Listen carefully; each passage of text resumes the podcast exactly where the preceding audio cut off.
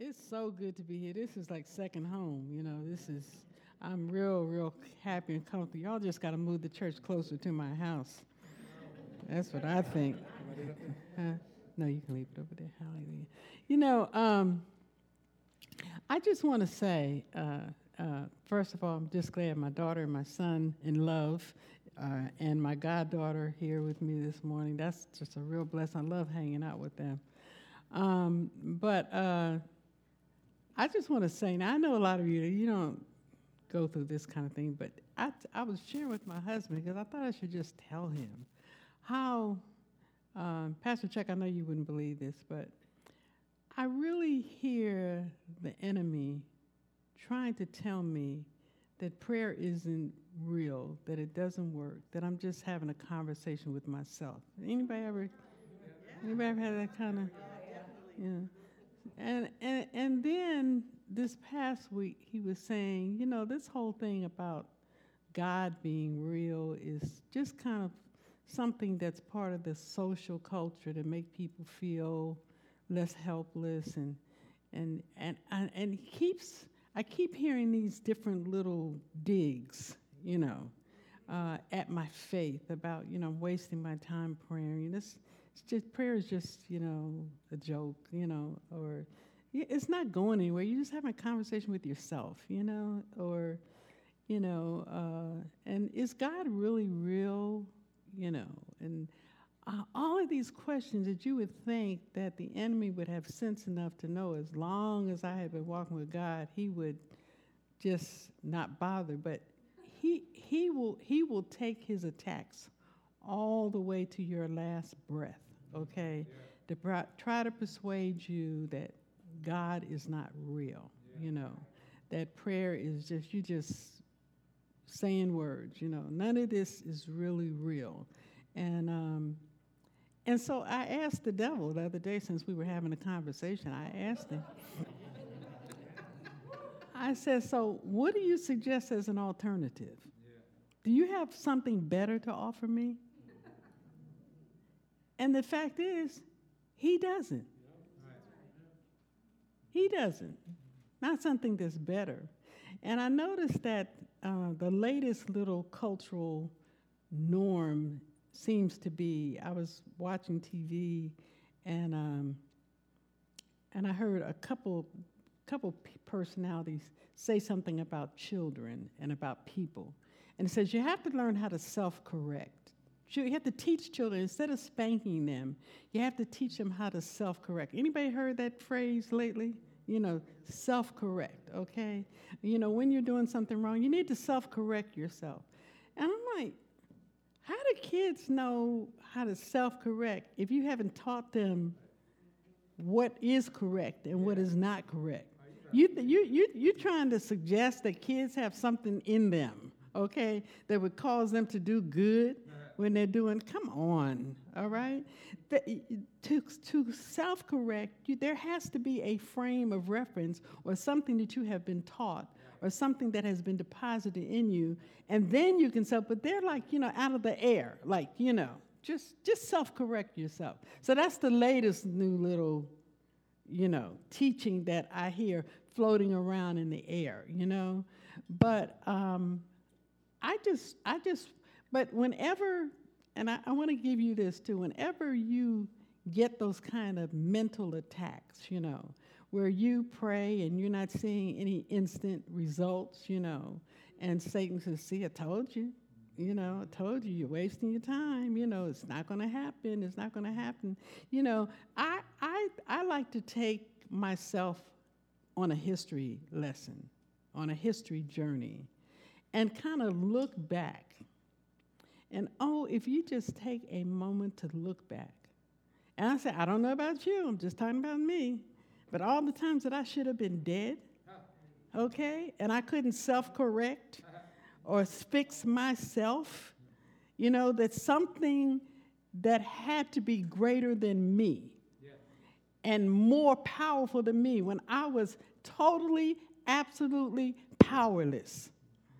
And Satan cannot argue with what God has already done for me. Amen. He can't argue. He might try to persuade me, as he usually does, that, hey, you need God to fix this over here. Do you see anything happening? I don't see anything happening. I think you're wasting your time. And then I said, well, wait a minute. What about when he did this? Yeah. What about when they said that my husband needed back surgery and he would never walk again on his own? What about that? What about when he had cancer, and they were afraid that it had spread, What about when my daughter had one leg shorter than the other and they said that she was going to be in the hospital for a year, and then they found out that the leg started to grow all of a sudden, and then she didn't need to be in the hospital? What about? And you got to start rehearsing what he's already done. See, Satan can argue with you about your future, but he cannot argue with you about your past, about what God has already done.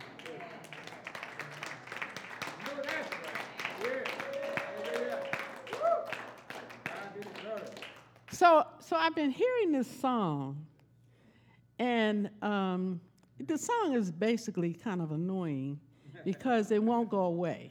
Have you ever had a song that just gets in your head and, even when you don't want to sing it, it just keeps playing? So I just said, well, okay. So I asked the sound man if he would play it for you, because I want you to be bugged all week long. There's no reason why I should have to suffer by myself.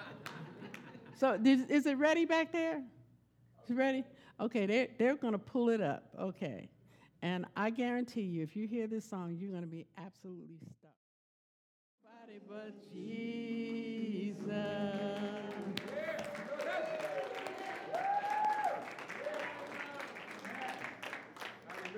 So now you're stuck, all right?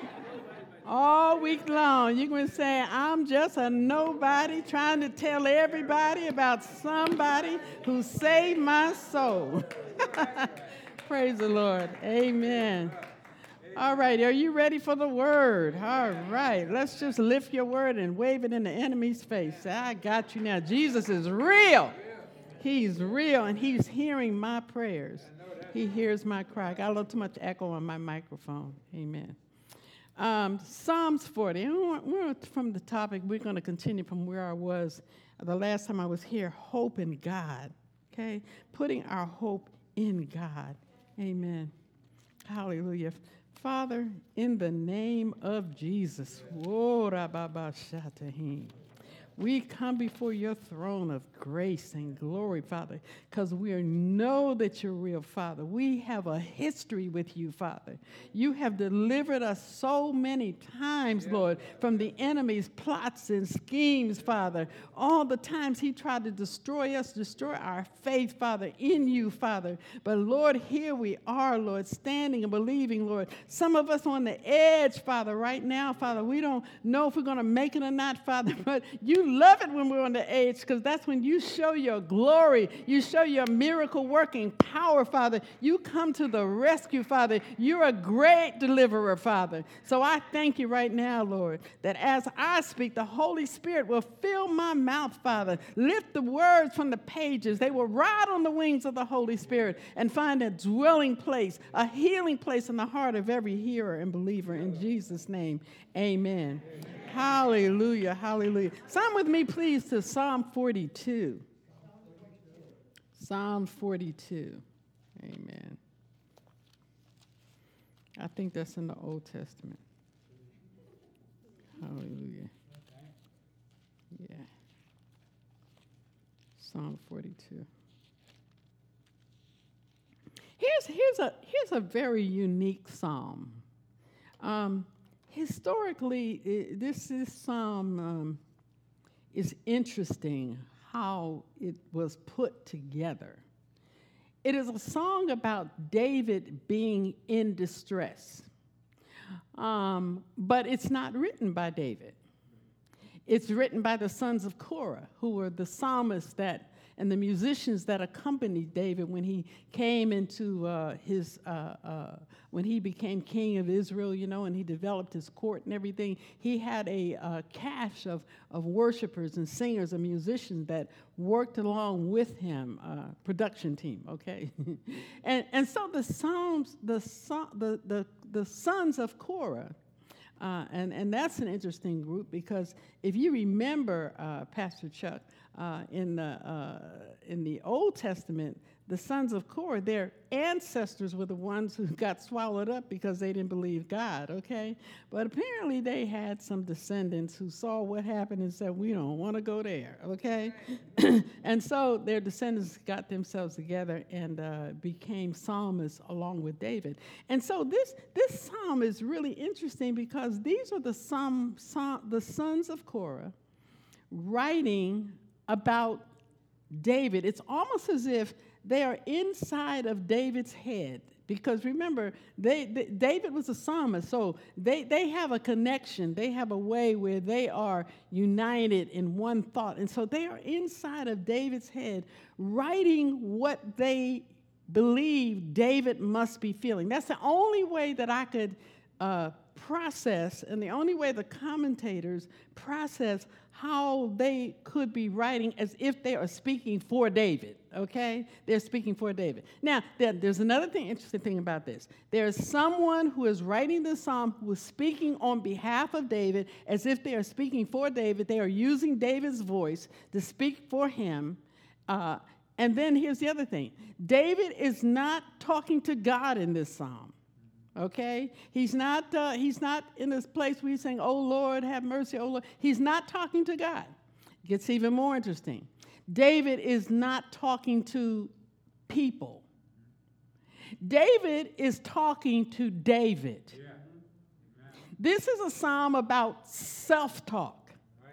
It's about encouraging yourself. Remember, I just said how the enemy, I just hear him telling me, you know, you're wasting your time. You have to really speak back to that inner voice. Yeah. That because if you don't speak back to those inner attacks, is this clicking up against you? Okay. If you don't speak back to those inner attacks, that come at you when you know you can be sitting around with friends and family and acting like you're having a good time, but inside something's going on in your head. You are like a million miles away, dealing with something that's happening, you know, with your job, something's happening with your finances, something that you're going through a health issue, something that's going on with your kids, something that's going on with your spiritual life where you just don't feel like you even know God anymore. I don't know where you might be or what might be taking you away and or speaking to you in your inner self, you know, that's making you struggle. That's just me. That's y'all don't. Nobody knows what I'm talking about right now. You know, it's Minister Terry tripping. Okay. Well, we'll find out.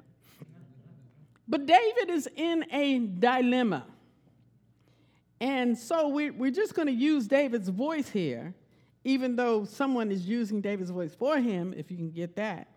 But he's saying, you know, I'm in a desperate place. Some have come to the conclusion that this was written during the time when his son Absalom was chasing him and trying to take his throne, okay? Nobody's really sure when this was written, but it seems to be that's one of the frame of references on this particular psalm, all right? But David is in a desperate place where he just needs God. Have you ever been to a place where you are in a bad situation and it seems like you can't find God? It seems like he's not talking to you. You're not hearing from him. It's, you know, it's like you're out there like, you know, God, why don't you say something? Oh, why don't you fix this? What am I supposed to do? Why don't you send me some comfort? Look, he says, as a deer, verse 1. Pants for the water, so my soul pants for you, O God. I need something that I don't have right now. My soul thirsts for God, for the living God. When can I go and meet with God? My tears have been my food day and night. Can you turn my sound down just a little bit? It's a little loud. While men say to me all day long, where is your God?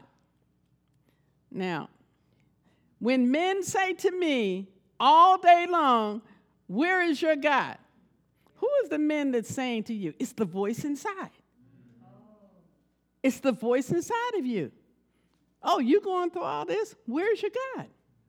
How come God is allowing your children to be in this situation? How come God isn't doing something about your marriage? I don't see no change in my mate, my wife, my husband. Well, where's your God? You're supposed to be so holy. You're supposed to know God. You've been saved for 20 years, you know. You pay your tithes. You minister in the church. You're nice to poor people. You give homeless people $1. Now, what's God done for you? What is he? Where is your God? And that's the first attack that he will come with for believers, for those who say, God, I'm trusting you, I'm leaning on you, I'm depending on you. And, you know, and when it doesn't go the way it looks like it should be going, hey, Pastor Chuck, where's your God? All this nice stuff you've done for people over the years, and now he let you be in this place? Where's your God? It's that voice in you. It's not so much what people are saying on the outside. It's about what's happening on the inside. Does anybody get that? Yes. Amen. Yes. Then, verse 4. These things I remember as I pour out my soul. How I used to go with the multitude, leading with the processionals to the house of God. I remember when I used to go to church before I just found myself in this situation. Might have been the time when you couldn't go. Might have been a time where you didn't want to go. But he's remembering the refreshing and that came when he would go to the house of the Lord with shouts of joy and thanksgiving among the festival throngs.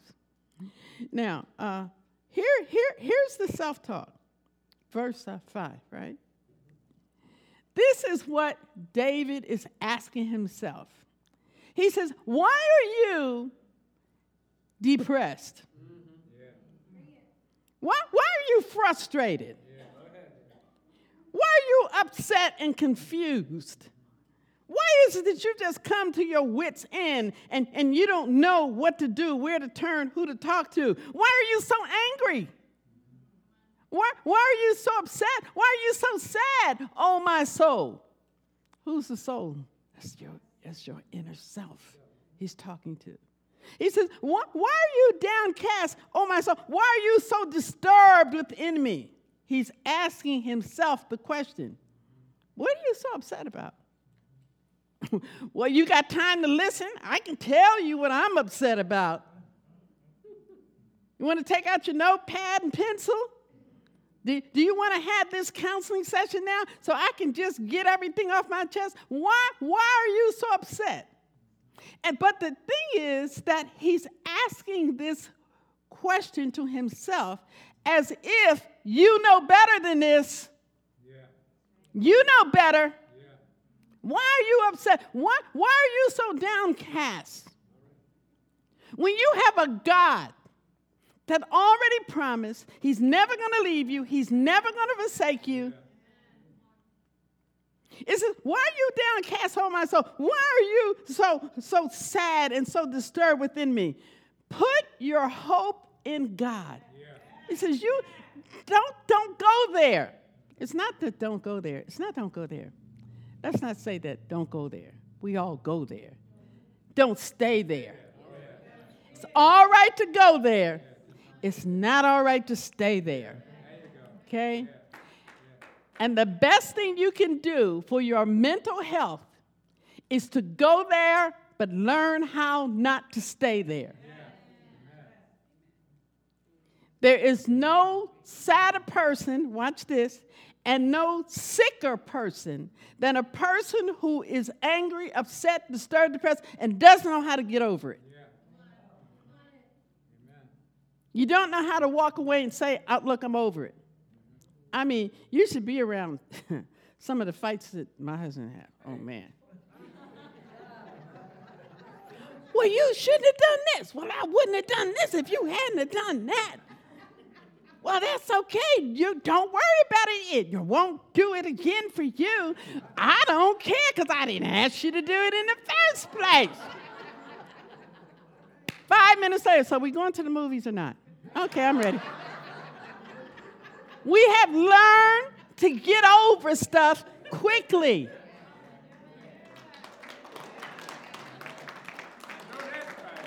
It's okay to be upset.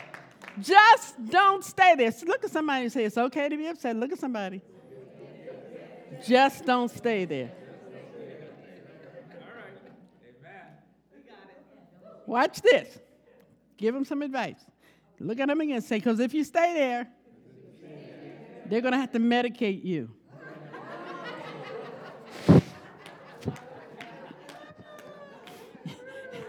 You be on antidepressants, anti-this, and I'm not saying some people, yeah, you need that. Okay, take a pill, okay? Take a chill pill, okay? When my little granddaughter, the 8-year-old, when she comes over, she gets rambunctious and starts crying about nothing and going, I said, come here. Open your mouth. Take a chill pill. You'll feel better in a minute. I said, come on, swallow it. Okay, now sit down and relax and let that pill work on you. Somehow she really believes it.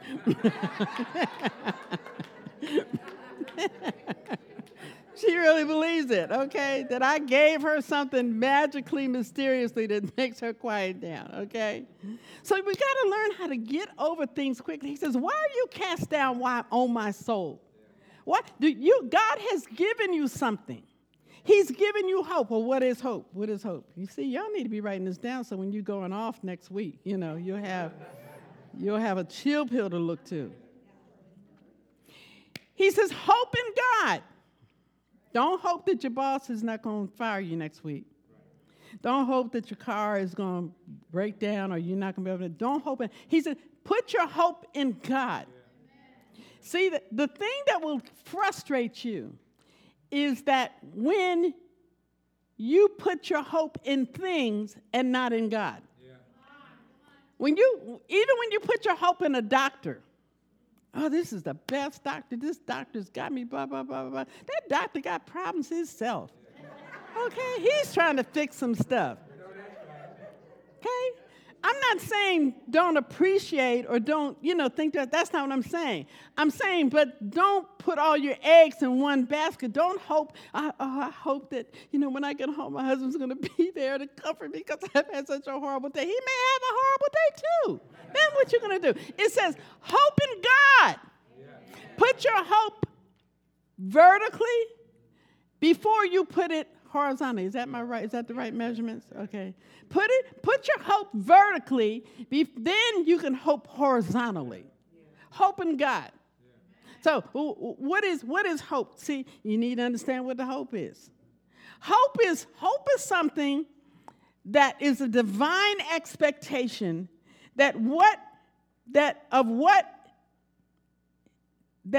may be possible that looks impossible. It's a divine expectation. It's an expectation from God. It's to have an expectation. Well, this is looking bad, but I have an expectation. I ran out of gas in the middle of the night in the middle of a place I had never been in, Texas, and I was saying, God, in the name of Jesus. In fact, I sang the song till I got to my destination. In the name of Jesus, in the name of Jesus, I have the victory. I didn't look at the gas tank. I looked up this way. I had a divine expectation. Hope. When you have that divine expectation that God, you got to do something no matter what it looks like, because see, he's the God of the impossible. It activates your faith. Me being in that car. In the name of Jesus, in the name of, I was hoping, and as I hoped, my faith got stirred up. So that I began to reach for something that my eyes said, this ain't working. But I kept my eyes where they belong. on hope. Hope will give you the strength to fight your doubts, to fight your fears, to fight your discouragement. Hope will help you when you are on a mental battleground. Anybody ever been on a mental battleground? It is hope that comes to you and gives you what you need to stand and fight when you're on a mental battleground. This is it. Hope will help you create an alternative route to pursue your goals. Because what happens is, if you have no hope and there is no way for me to get to that back door, fire breaks out, there's no way to get me to that back door. Well, I don't have any hope. I'm just here. I'm just going to get burned alive. But you know what hope does? Hope begins to show you alternative routes to your situation because you have looked to the God of possibilities, the God of miracles, the God that sees more than you can see. And understand, when you look in this direction, then he will speak to you and show you an alternative to the only thing that the enemy wants you to see. There is no hope. As long as you have hope, he'll show you alternative routes. Amen. That's what hope will do for you. So he says, why are you cast down on my soul? Why are you so disturbed and upset and angry and whatnot? Hope in God. I want you to look, get your eyes off your situation. I remember David in Psalm 27, he said, Lord, he says, the enemy is all around me. I'm encamped. He said, David, seek my face. Anybody remember that psalm? He said, God, did you hear what I said? I said that the enemy is getting ready to overtake me. Saul has come against me, or my son, or whoever is chasing me, the Philistines, whoever. David, don't look at the problem. Seek my face. And when David got it, you know what his answer was? Does anybody know the answer to that? He said, thy face, Lord, will I seek. He said, okay, I'm going to go with this. How do I seek God's face? How do I hope in God? Next verse, right there. It says, for I will praise him, my Savior and my God.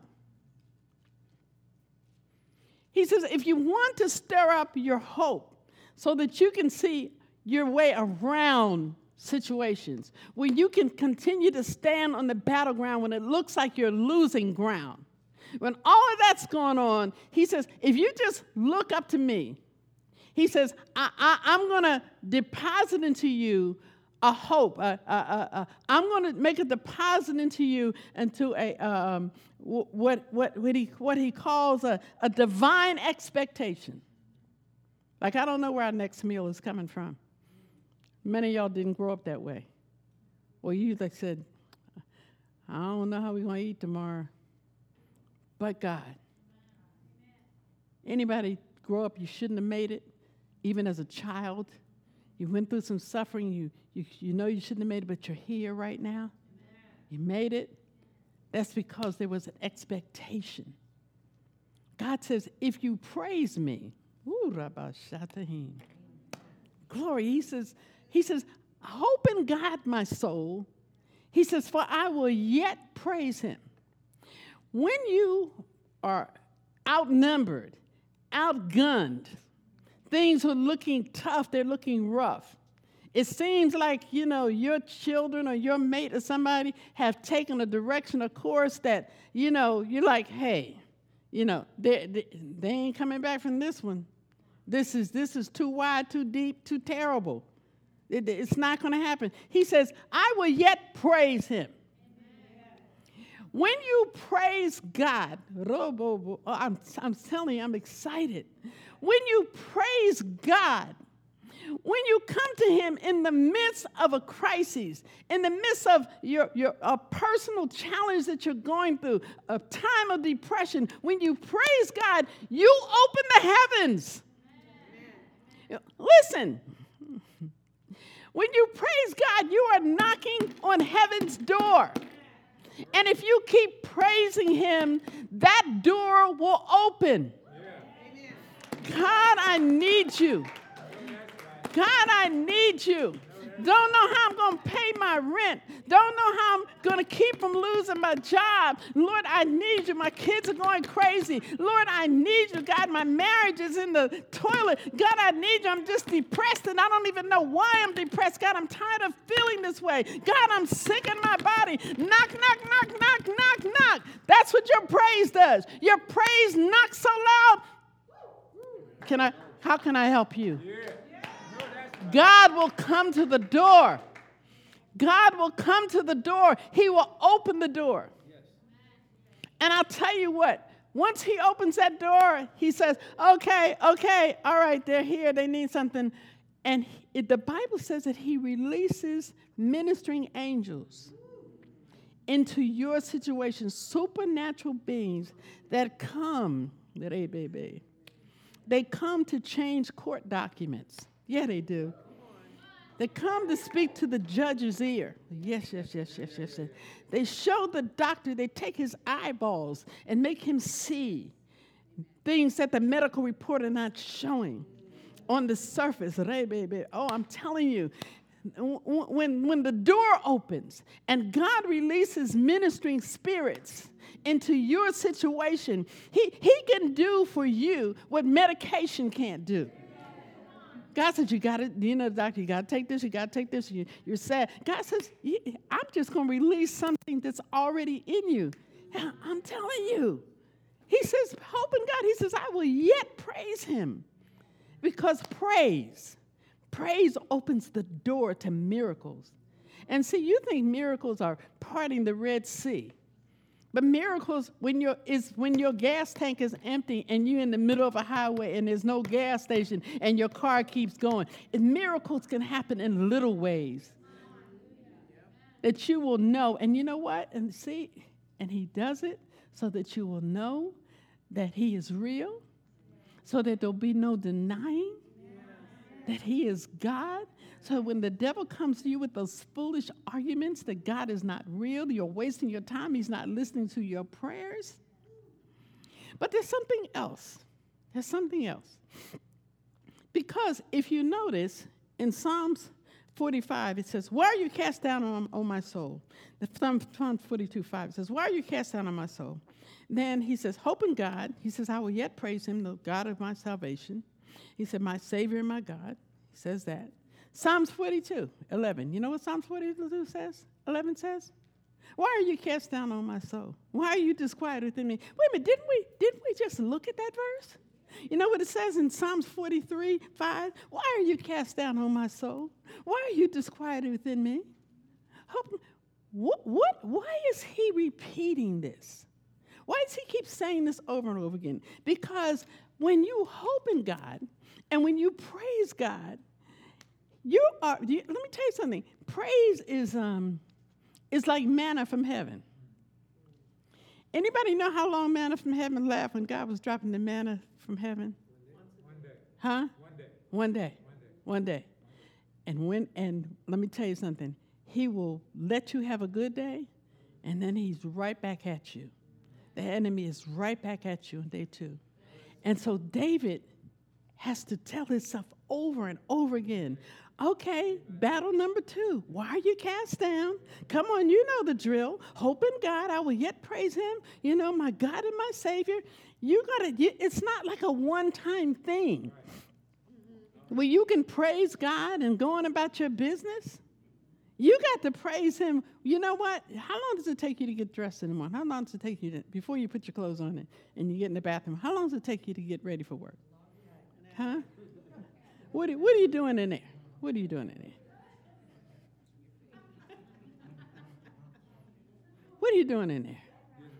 You're getting ready for your day. You're getting the outer man ready. But what are you doing to get this inner man ready? And so, unfortunately for me, my husband decides to get ready at 6:30 every morning.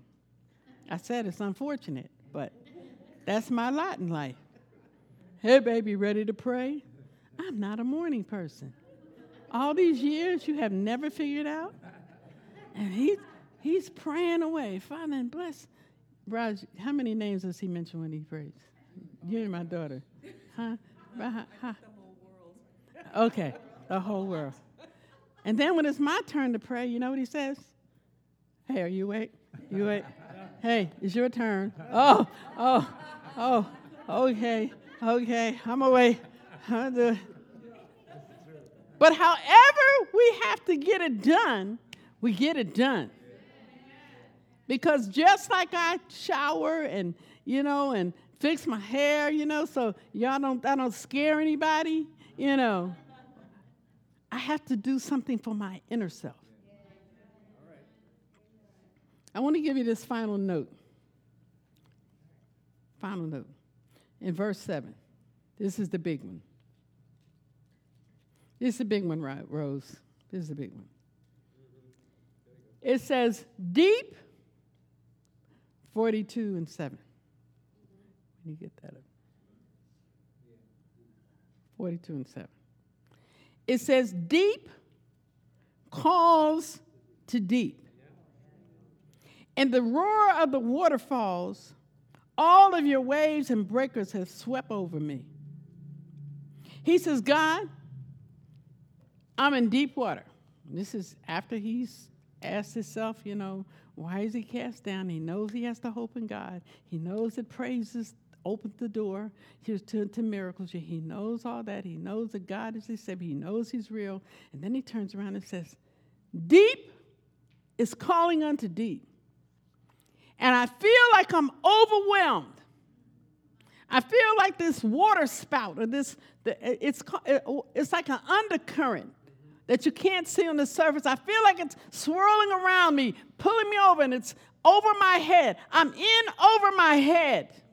That's his cry. Deep is calling unto deep. Well, God, let me ask you a question. Why would you pull anybody, allow us to go into the deep?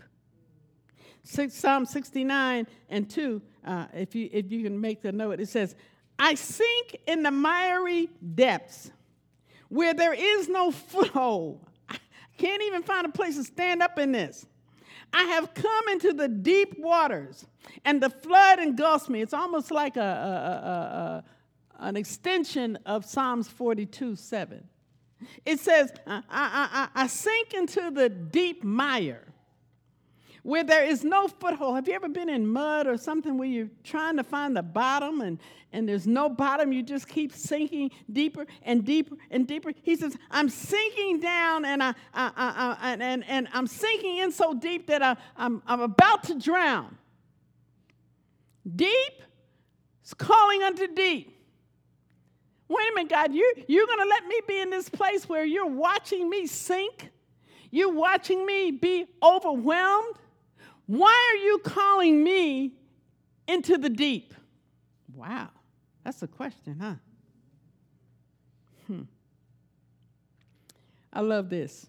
Luke 5:4. Luke 5:4. I know it's not going to be on the screen because I didn't give it to him. I don't think. Maybe I did. It says, when he, Jesus, watch this.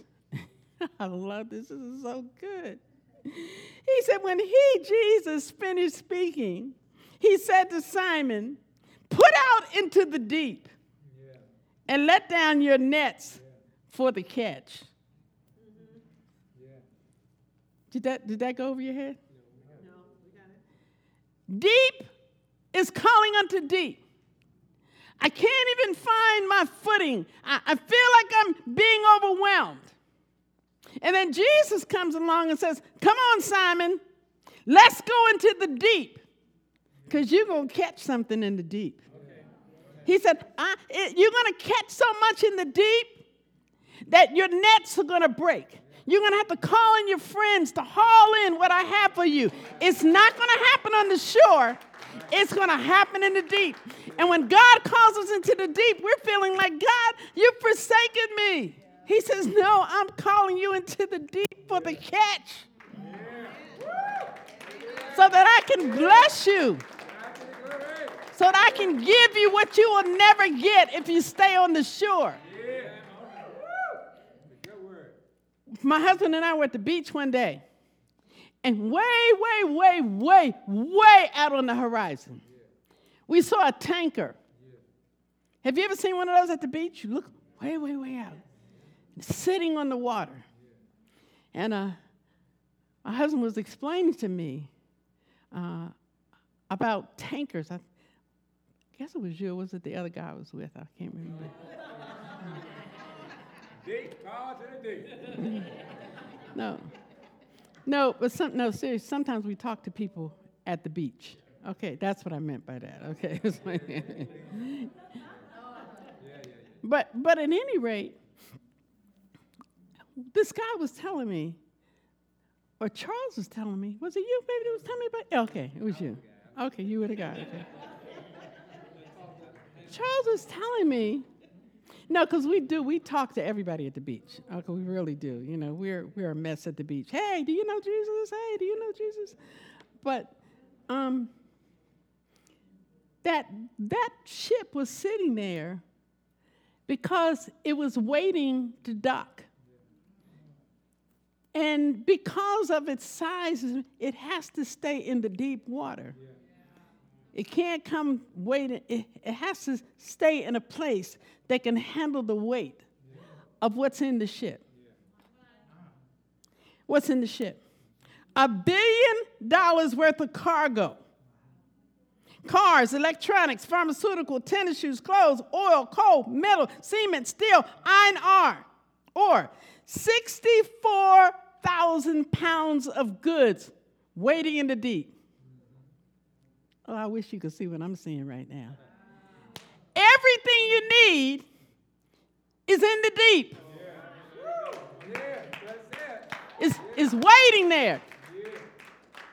And it's waiting for a time when there's going to be an opening so your ship can come in. Yeah. You think that God has forgotten all about you, that he doesn't have? Hey, what he has for you is in the deep. Yeah. And many times the deep will come to you, but many times he will call you into the deep so that you can get your blessing in the deep. And it may feel like, hey, the sand is sinking under my feet. I feel like I'm going under. Well, you need to get the Peter principle in you and walk on the water. Say, God, he says, keep you. What did he say? He said, Peter, you'll only sink if you do what? Take your eyes off of me. Yeah. But if you keep your eyes on me, I'm calling you into the deep. Yeah.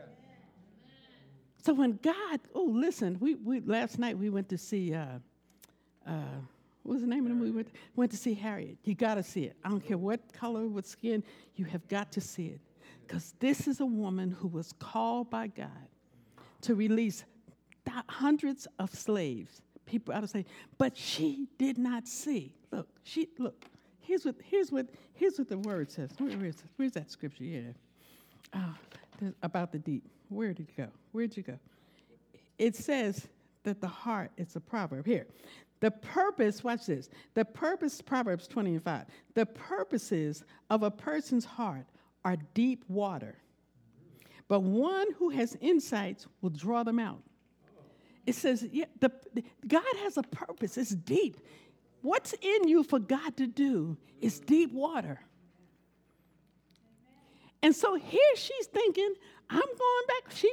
They told her, you'll never make it. When she decided they were going to sell her, she said, I'm running away. They said, you'll never make it. There's snakes. There's deep water. There's people chasing slaves. You'll never make it.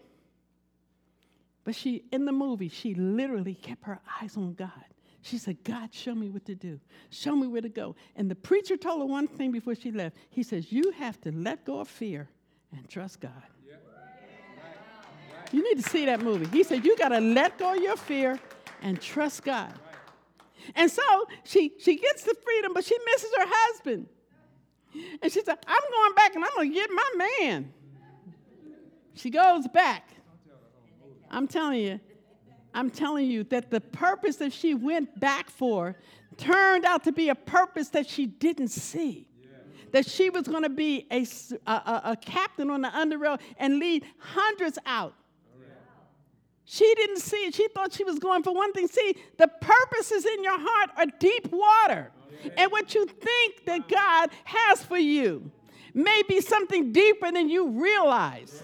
And you're going through certain things thinking, you know, well, why am I going through this? Oh, woe is me. Oh, blah, blah, blah, blah. You may think that. But God says, I have deep purpose for you. And as you walk with me, it's going to come to the surface. You're going to realize that there's a purpose. When my husband went through prostate cancer, God, why me? But I can tell you of all the men that he's ministered to who have had to go that, but he knew and he was able to advise, he was able to help them because he went into that deep place. Yeah. I'm done. Yeah.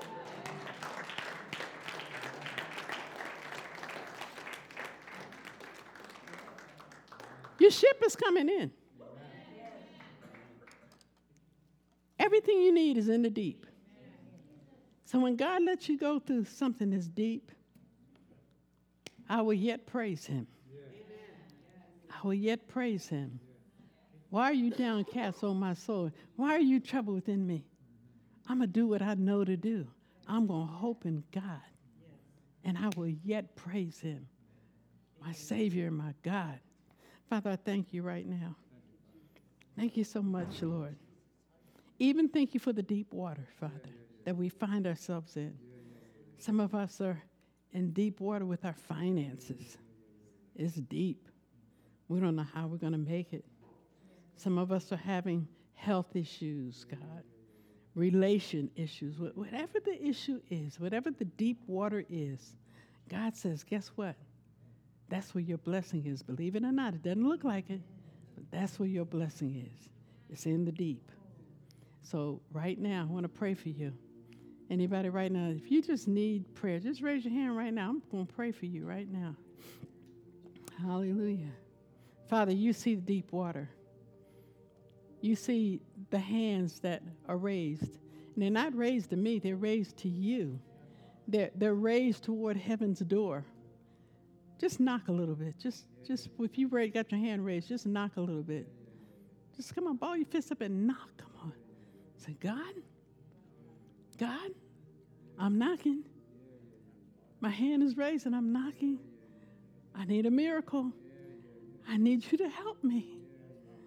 God, help me not to be afraid of the deep, but know that in this deep, that's where my blessing is going to come from. I thank you right now, God, that as they are raising their hand to you in faith, Lord, that you are releasing angels, Father, into every situation, into every circumstance, Father. Thank you right now, Lord. Their hands are raised, Father, in faith, God. They're in the deep, and they don't know how they're going to make it. But, God, I pray that you would stir up their hope right now. Stir it up, stir it up, stir it up, stir it up, and let them know that their blessing is waiting in the deep. And their ship will come in. In Jesus' name, amen.